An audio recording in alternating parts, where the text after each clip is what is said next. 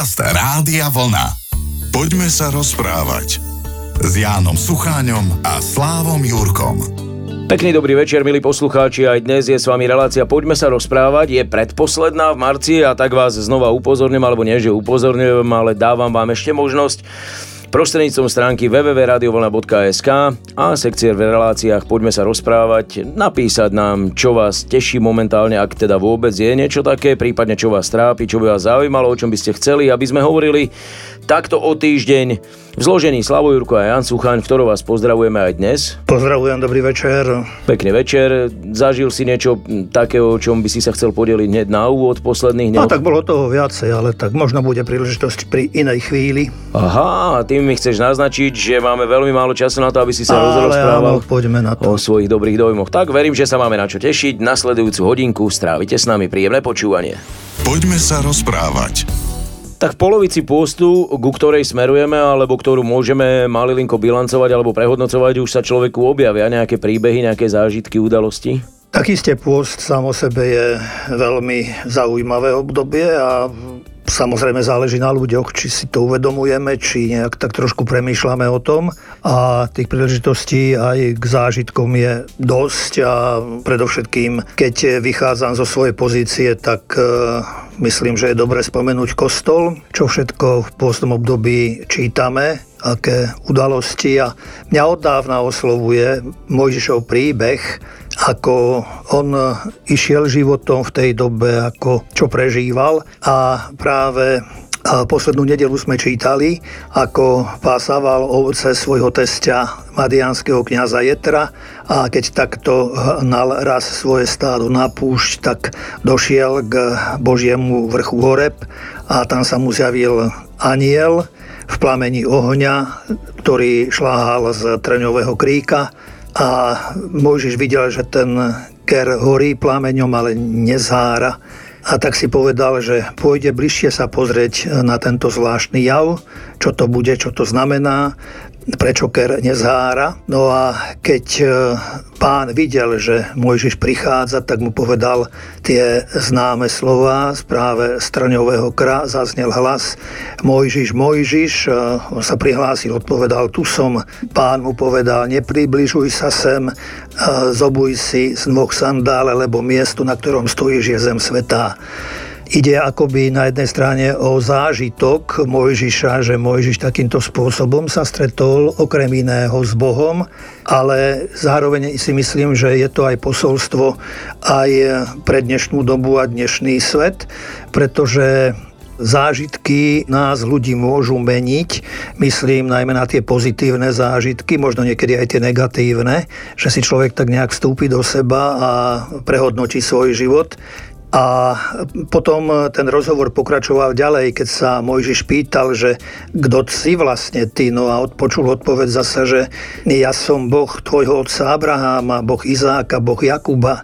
A Mojžiš si zakryl tvár, lebo sa neodvážil hľadieť na Boha. Oni ani nevyslovovali meno Boh tak často ako možno my, pretože toto meno mali vo veľkej úcte aj vlastne pocit tej skutočnosti, ktorá je presahujúca sveta človeka.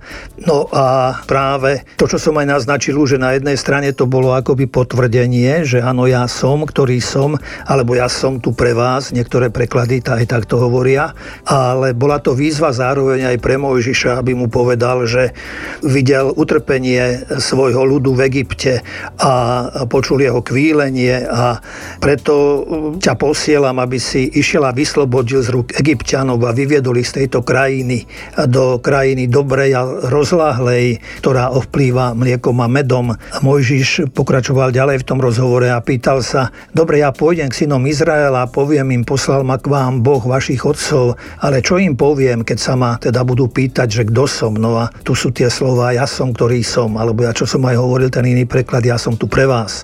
Toto povieš synom Izraela, ten, ktorý je, ma k vám poslal. Teda Boh Abraháma, Boh Izáka, Boh Jakuba ma k vám poslal. To je meno na veky.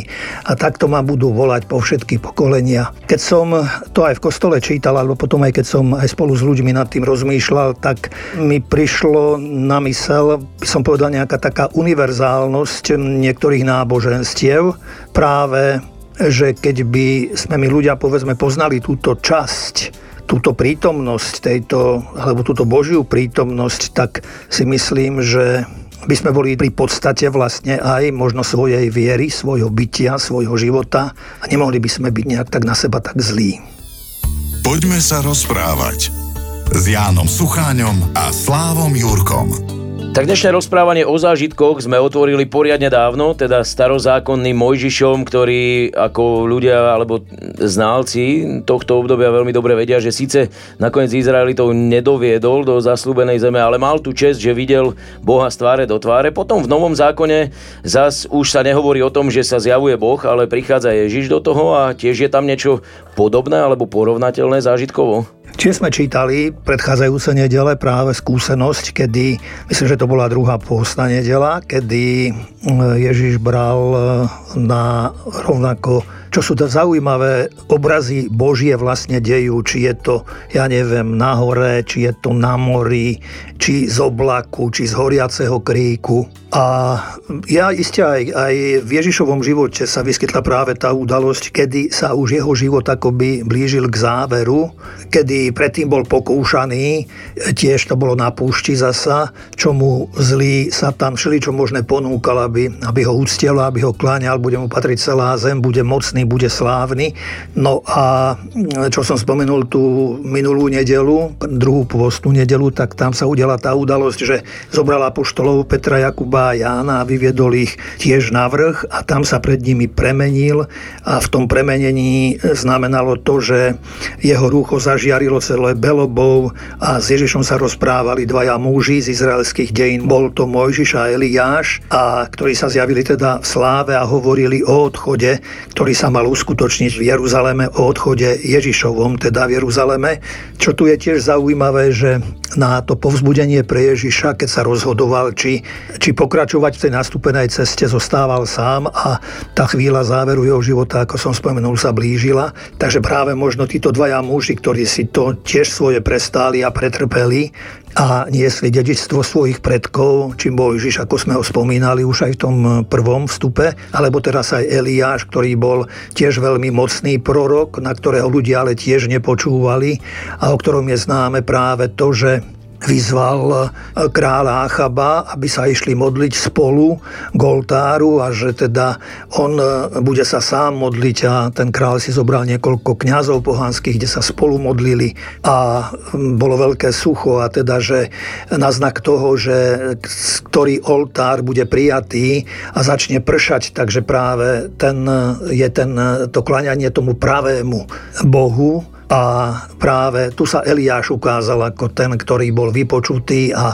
teda prišiel dážď. No a títo prichádzajú práve teda na to stretnutie s Ježišom. Apoštoli, ako sme počuli, alebo ako sa v tom číta rozpráva, hovorí, že tí videli len slávu. Hej? A Peter chcel hneď prvý stavať stánky, hovoril, že im je tam dobre, že postavme 3 stánky Mojžišovi, Eliášovi a tebe jeden, ale Evangelium aj dodá, že nevedel, čo hovorí. No ale celá tá beloba, to premenenie, lebo tak to sa tá udalosť nazýva, znamenala práve to, že Kristus tu nákoby rozhodol sa už nevzdať nič, ísť dopredu práve aj pre odkaz a dedičstvo či Mojžiša, Eliáša alebo iných predchodcov, aby svoje dielo, svoju cestu naplnil vlastne a doviedol do konca. A to bolo to premenenie, to bola tá sláva, vlastne tá beloba. Mne to pripadá mnohokrát tak, ako keď človek nevie riešiť úlohu a že je možno zamračený a možno aj nahnevaný, chodí po svete a potom, keď sa nám podarí tú úlohu vyriešiť, tak pohoda, krásny zážitok, radosť. Poďme sa rozprávať. Rozprávame sa dnes o zážitkoch a ja som nedávno zachytil informáciu, že nejaká organizácia medzinárodná dokonca vyzýva ľudí, aby posielali a zároveň sa tak zapojili do súťaže o najkrajší líst. Je to trošku taká možno pre nás nostalgia, lebo už aj mnohí z nás listy nepíšu, hoci sme to ešte robievali kedysi a boli to veľakrát list slúži na to, aby hlavne priniesol pekné a dobré informácie, nemusí to byť pravidlo. Na druhej strane dnes žijeme v realite vymyslených zážitkov, hlavne na sociálnych sieťach. Poznáme tú vetu, ktorá hovorí, že kiež by sme mali taký život, ako máme na sociálnej sieti, kde neraz sa snažíme to publikum ohúriť niečím, čo sme vlastne neprežili alebo nezažili, ale nejak to tam dokážeme rôznymi filtrami a kadečím možným prikrášliť a vylepšiť. Takže je to doba toho fejku. Neviem, či si zachytil také slovo, že nie, fake, vôbec, že falošné. Ešte dobre hovorí, že je to doba fejku, pretože to je naozaj, ale tak sa na druhej strane to človeka aj chápe, pretože toho klamstva a tých vymyslov je veľa v dnešnej dobe. Ale keď som ťa počúval, tak mne to navodilo spomienku vlastne ja, keď počúvam nejaké rádia, tak som väčšinou v aute a som v aute vlastne vtedy. A tiež ma tak zaujalo, že existuje tiež nejaký program, kde ľudia môžu písať zážitky. Je to, myslím, že ohraničené počtom slov alebo viet. Presne neviem, ale tie zážitky sú sprostredkované práve tým éterom a myslím, že sú aj odmeňované a myslím, že už je to z toho, čo počul som nejak tak viacročná záležitosť. Takže dosť ľudí tam prispieva a tie zážitky čítavajú popredné osobnosti hereckého života. Takže je to tiež zaujímavé, pretože život by bol asi veľmi chudobný a prázdny, bez zážitkov, ale tam som nemal pocit, že by to boli výmysly, čo som niektoré počul. Teda akože práve, že to bolo tak na oživenie a človek v niečom nájde možno aj trošku tak časť paralely s tým, že mu to niečo pripomenie z vlastného života. Takže je to dobré asi v tejto dnešnej dobe a nielen v dnešnej dobe, pretože skúsenosť nás učí a vedie k tomu, že mnohokrát sa odrazíme práve z toho, čo sme v živote prežili a aký zážitok sme zažili, takže je to nejaká taká, by som povedal, určitým spôsobom tiež sol života. Že v tých návratoch do minulosti a možno keď sa človeka zmocňuje nejaká taká pochybnosť alebo beznádej, takže alebo keď nám niekto niečo pripomenie, čo s nami zažil alebo na čo si pamätá, takže tiež pri tom pokrejeme, ožijeme a hovorím, sú to požehnané chvíle. To je pravda a tebe sa stane, alebo vždy to máš tak, že keď niekto niečo pripomenie, že Janko, pamätáš vtedy a vtedy a na všetko si pamätáš, mne sa veľmi veľakrát stane, že a ty si nepamätáš, že boli sme tam a tam a ja si to nepamätám, hej.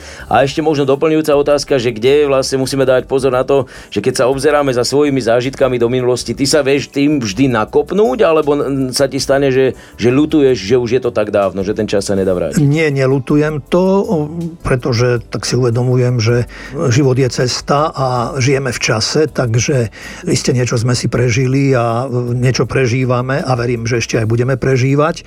A to prvé, čo si sa pýtal, myslím, že aj ja mám takú skúsenosť. Záleží to zasa asi od toho, že čo aj ja hovorím vám, že ja neviem, dvaja ľudia sa pozerajú na povedzme nejakú knižku alebo nejaký strom a každý si môže všimnúť niečo, čo ho viac osloví.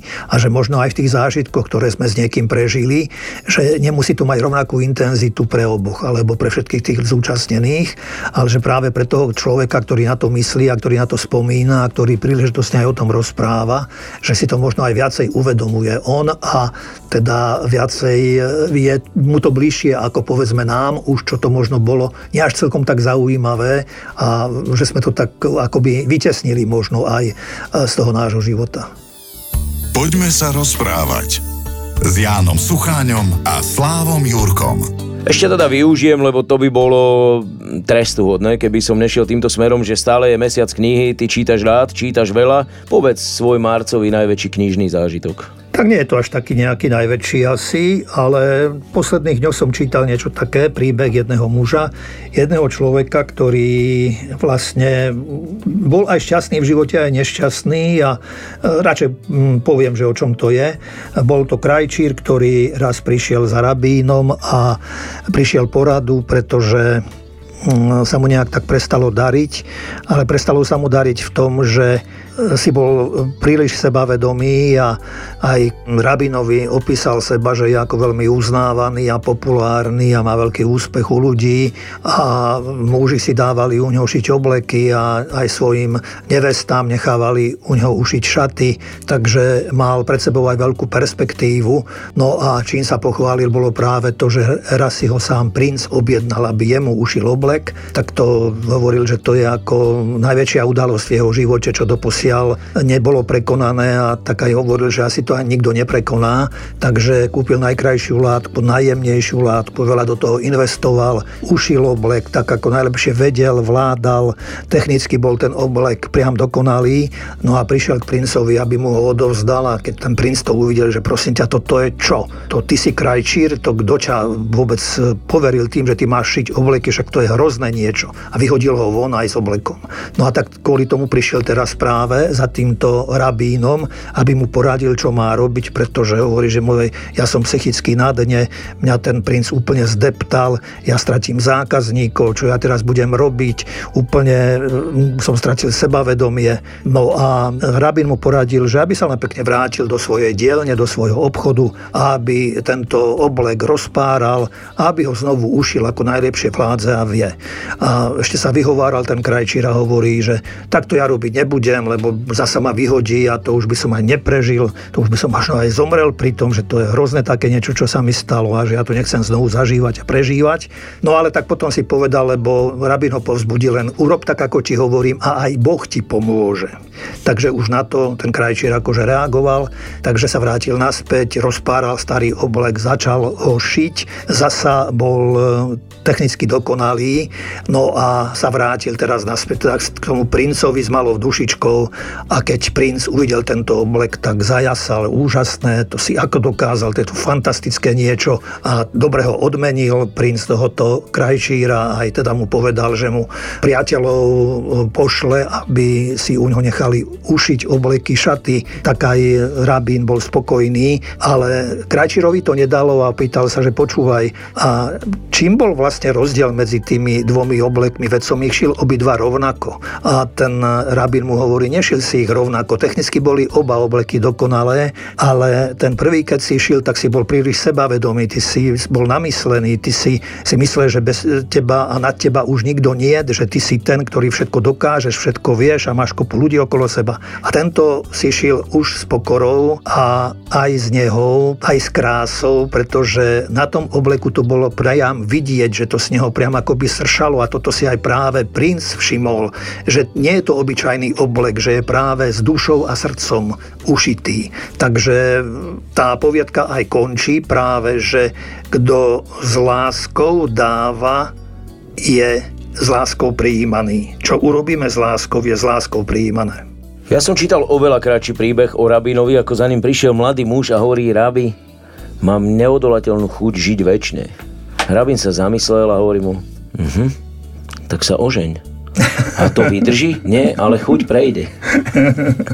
No vidíš, aj takto sa dá. Vidíš, ja sa snažím a ty jednou ranou. Ja s láskou ukončím naše dnešné rozprávanie. Áno, ten posledný príbeh neberte ako inšpiráciu do svojho života. Skrátka, mal to byť len maličký fór, pretože s úsmevom sa žije určite ľahšie a my vás s úsmevom privítame opäť o týždeň. Dnes vám ďakujú Slavo Jurko a Ján Sucháň. A ja prajem pekný večer.